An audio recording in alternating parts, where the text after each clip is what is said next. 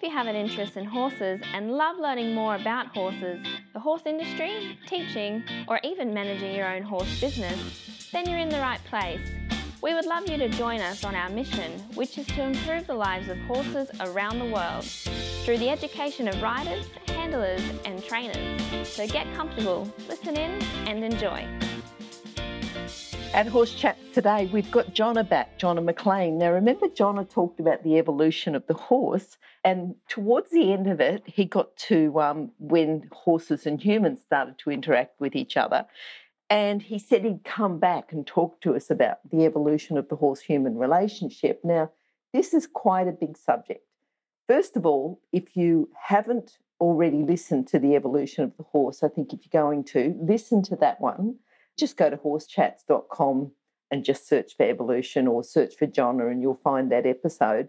Actually, I'll tell you what episode it is. I think it's number 804 was the previous one. So I think have a listen to that. This evolution of the horse-human relationship, Jonna tells me it's quite big, so we're going into part one. But before we get started on that, I just want to remind you about the vision for International Horse College and Horse Chats. And that's to have a world where people safely appreciate, respect, and enjoy their horses, and the horses appreciate, respect, and enjoy their people.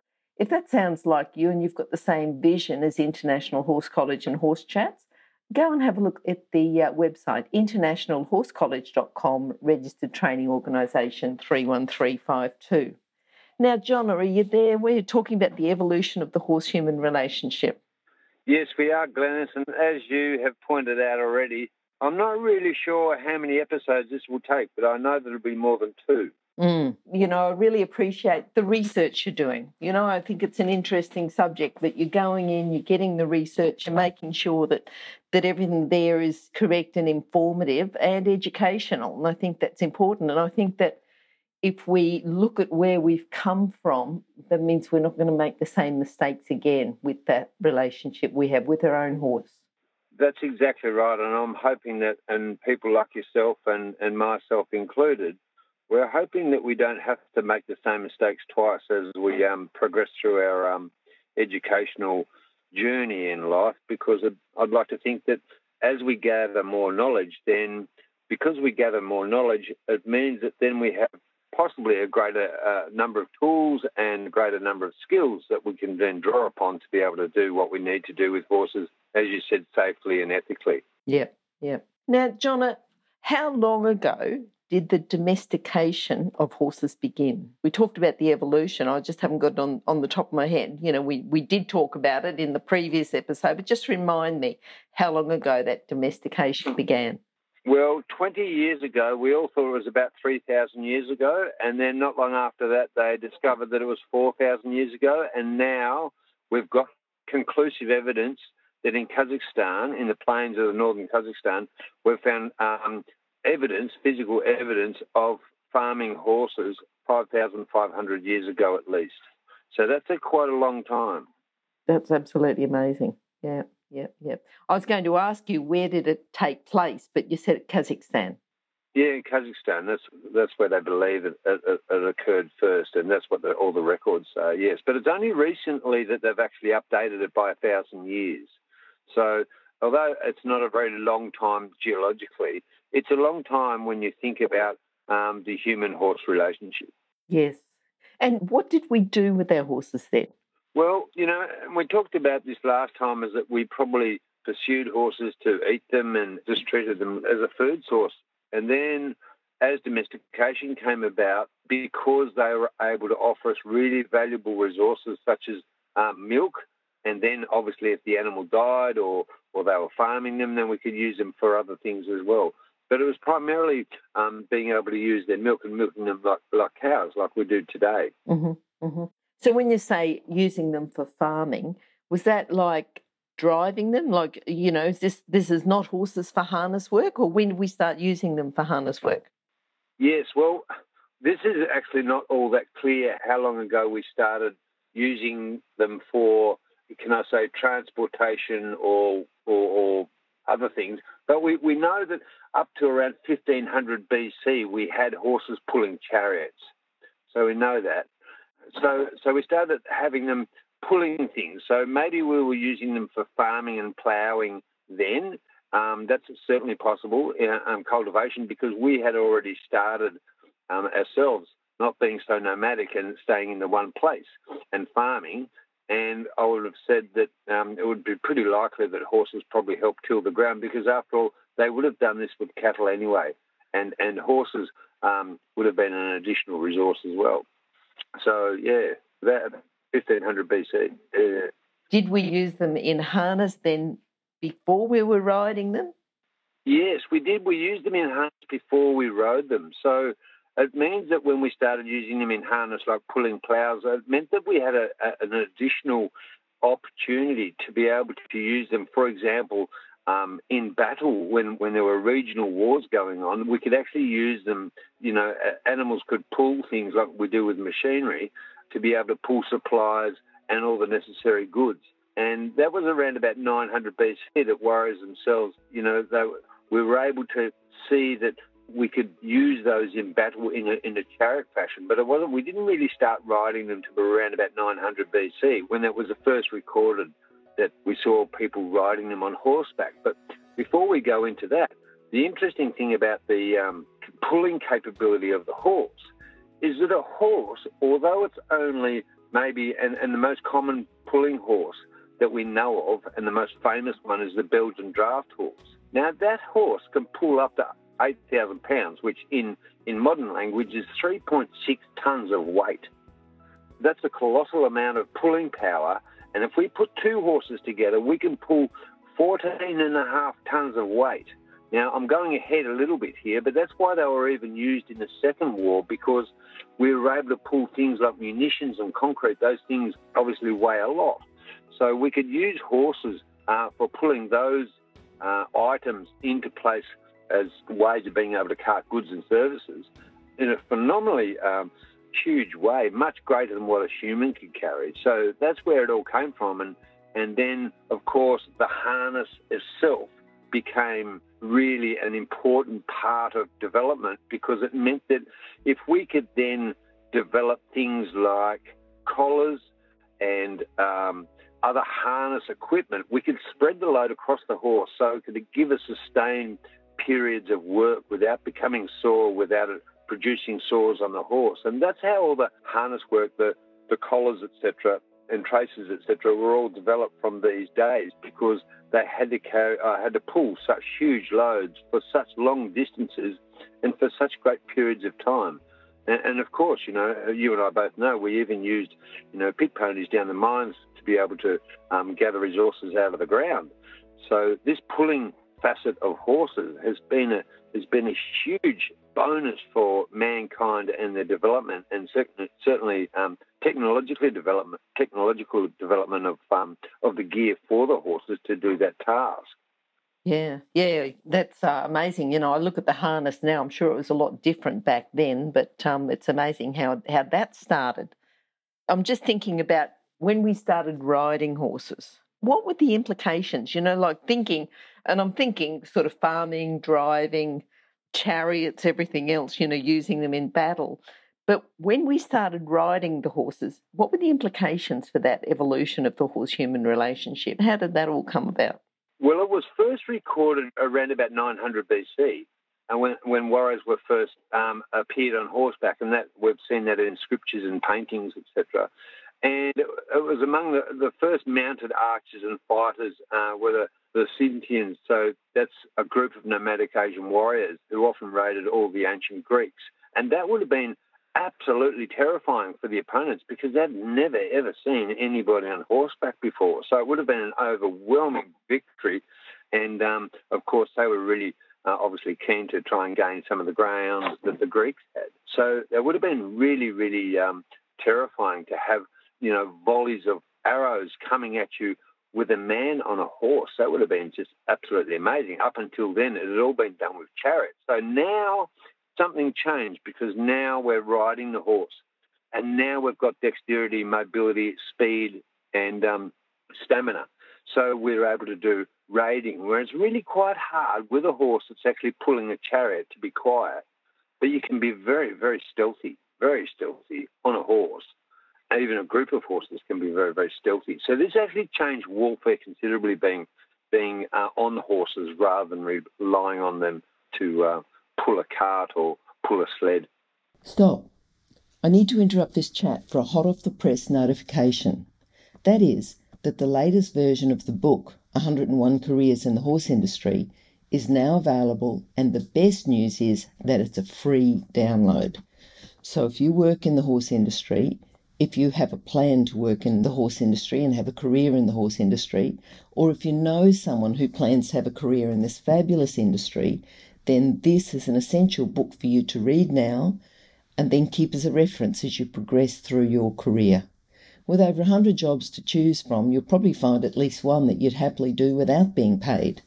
So simply go to internationalhorsecollege.com, scroll down to the bottom of the page and click on the 101 Careers in the Horse Industry button to receive your free career book.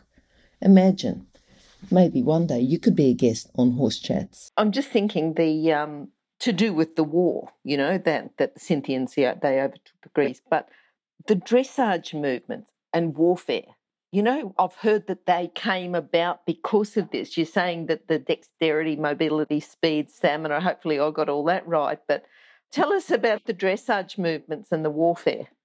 Okay, so it means that what we needed to be able to do, for example, is that we needed the various types of horses, because we needed, every time you have a heavy horse, you have a trade-off, because he's not as fast, he's not as nimble. So we needed basically three types of horses. We needed a horse that was, you know, really thick-set, sturdy, and could carry a lot of weight, so we could have people that were carrying armour and, you know, heavier protection for the horse and for themselves.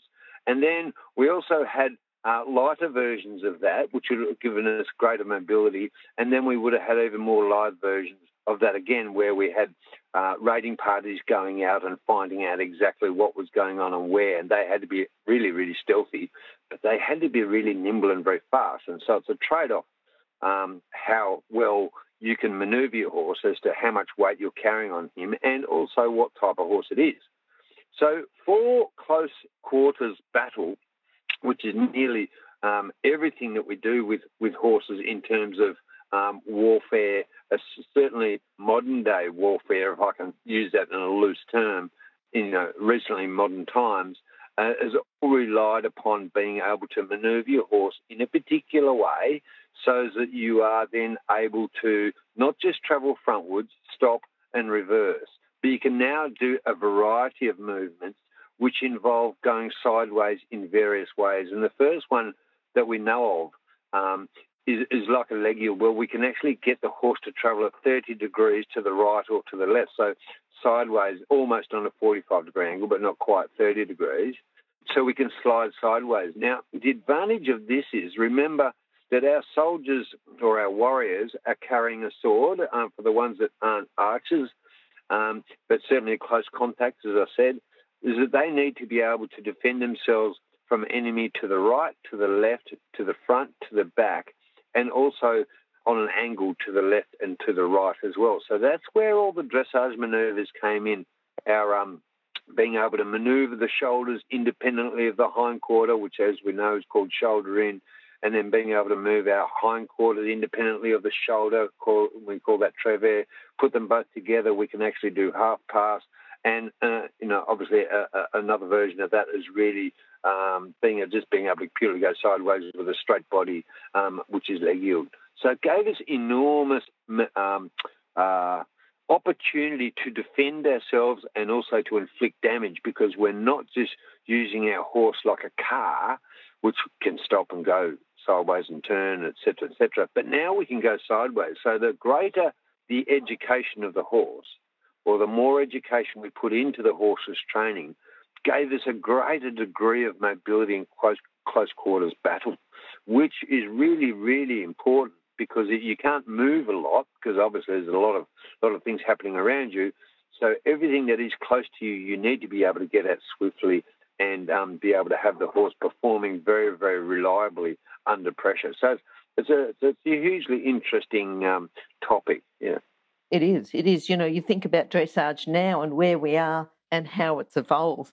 What about training the horses then? You know, how was the training done? Do we have any training scripts or anything from those early days? And if we do, who was it? Okay, the best training script that we can think of, and unfortunately records are a little bit few and far between, as you probably realise, but there was a Greek cavalry officer, Xenophon, and he was the first person that we know of that had written an extensive, how to treat horses or horsemanship as we've become to know it, and how to train the horses to be really, really effective. And he sort of revolutionised, improvements in being able to manoeuvre the horse. And it was people like Xenophon in 360 BC that he was able to then add things. So he added a saddle and he added stirrups.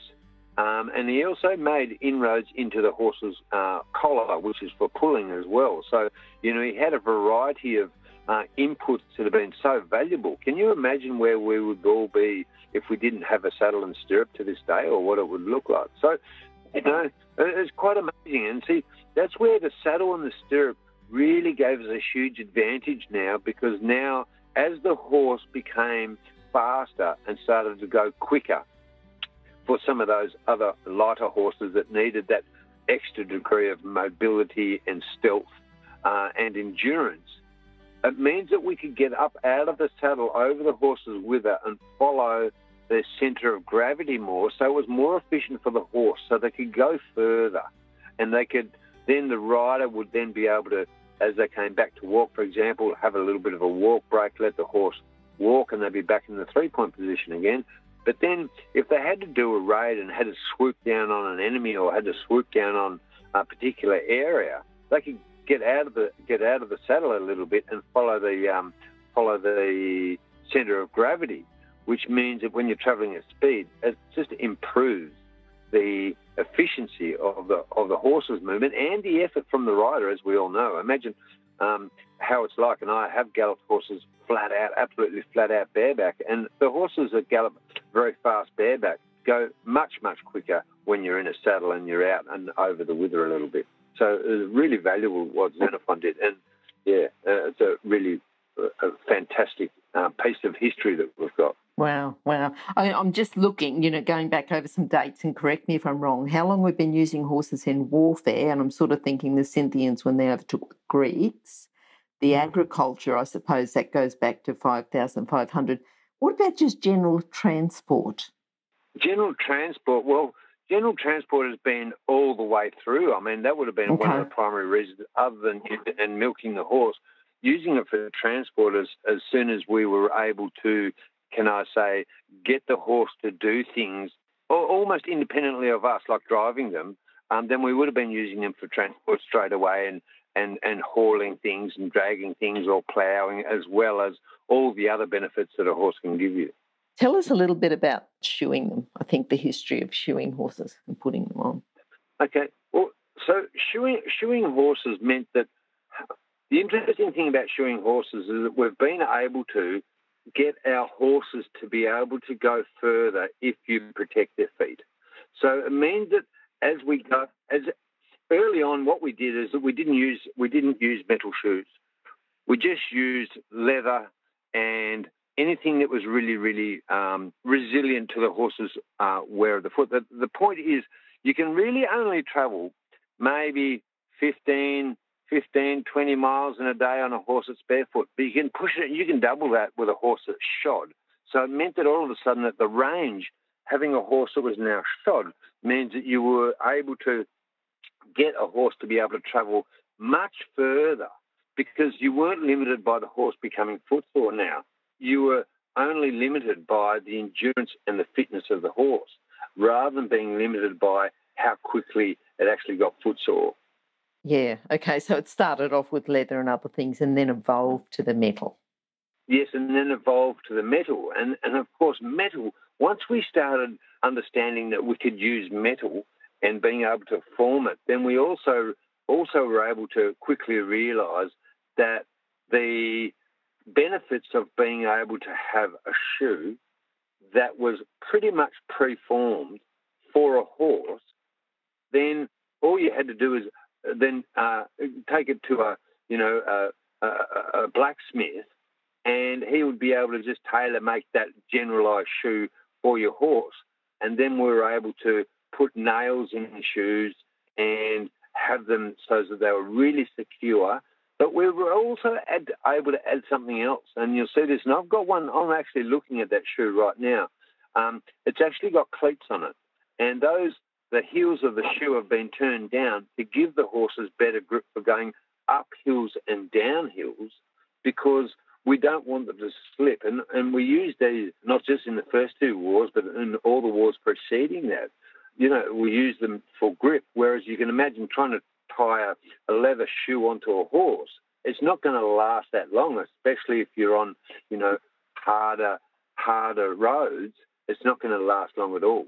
So, like, for example, a horse can travel about 100 miles in a day if he's fit, but a horse that isn't shod won't go anywhere as far as that. And that's why most of the towns in Europe, and also to some degree in Australia, that how far apart the towns are is usually limited by how far a cob and toe coach can go for one day sustainably. So that's how it's worked out. But without shoes, that was never going to be possible. So we had to do something about that. Now, and you did ask me when this happened, and I'm actually quickly scrolling through all my information, and do you think I can find it? So I probably need to put that on the back burner and say, right, I'll get back to you about that, because I did have it written down.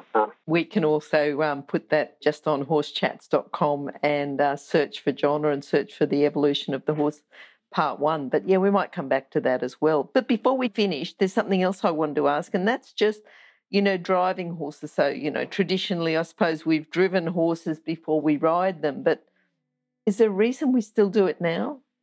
Yeah, and the reason that we still do it now is from a traditional point of view, Glenys, is because nearly every horse that we had, and I'm only going back into a single generation, I can remember my mother and father talking about this, is that they would have a horse, and that horse would service the farm by maybe pulling a mobile plough or whatever it was doing, being helpful on the farm, but it was being driven primarily. And then in the same horse would probably be taking the kids to school.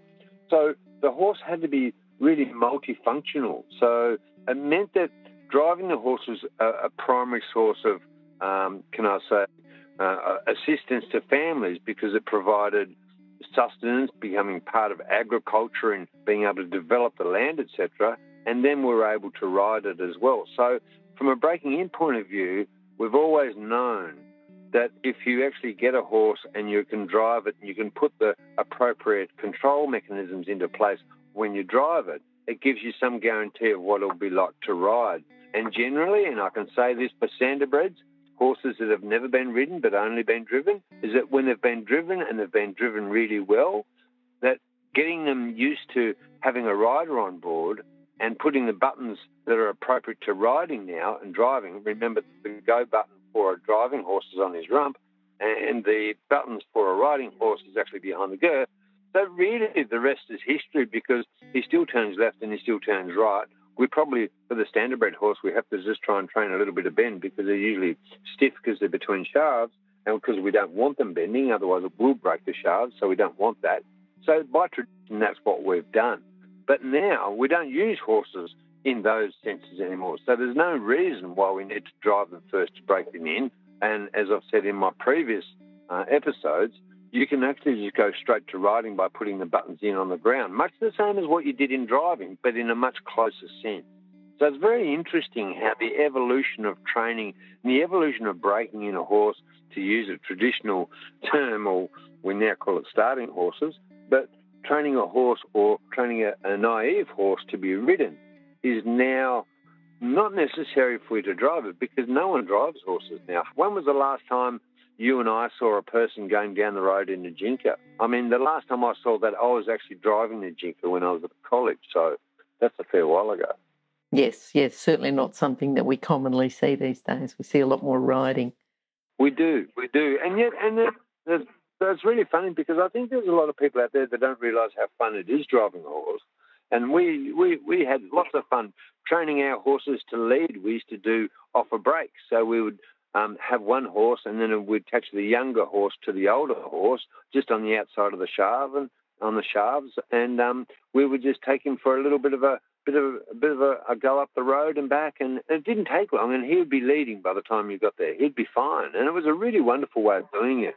There's many ways of doing it, yeah. Yeah. Jonna, well, I think we've covered a fair bit. We've come from 5,500 BC, is that right? 5,500 BC right through to, the chariots, the early farming, the battles, the Scythians and the Greeks. We've talked about Xenophon. We've talked about, putting shoes on for the first time and war and dressage and warfare. And we've talked about a lot, but I know there's a lot more to go. So I'm certainly looking forward to talking to you again about the evolution of the horse-human relationship, part 2. So we've covered part 1 tonight. We're covering part 2. Now, just remind me that your Facebook page, it's Trained to Win. Is that the best place for people to contact you?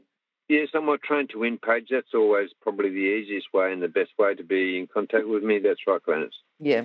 So if people would like to know anything more about evolution, or if you go back and listen to any of Jonna's other chats, if you think, gee, Jonna's, I'd really like to get some lessons, and I don't know how often he comes. He does travel a fair bit. So if you think that he's in the area, or you want to ask him when he's next in your area, contact him, and I'm sure you'll certainly enjoy the time you spend with him. Jonna, amazing again. I'm looking forward to catching up and going through this part 2 with you. Thank you. I look forward to it too. Thanks, Glenys, and thank you for all the questions. I appreciate that. That was good. No worries, Jonna. Talk to you soon. Bye-bye. Bye-bye. If you've enjoyed this chat, then please comment, rate and subscribe. If you'd like any changes or recommendations for guests, then please contact us through horsechats.com.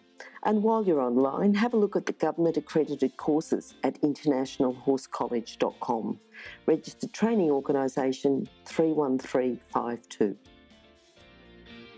Remember that our comments and instructions are general in nature and do not take into consideration your individual horses or your individual ability and circumstances. If you enjoyed this podcast, then please leave your comment below.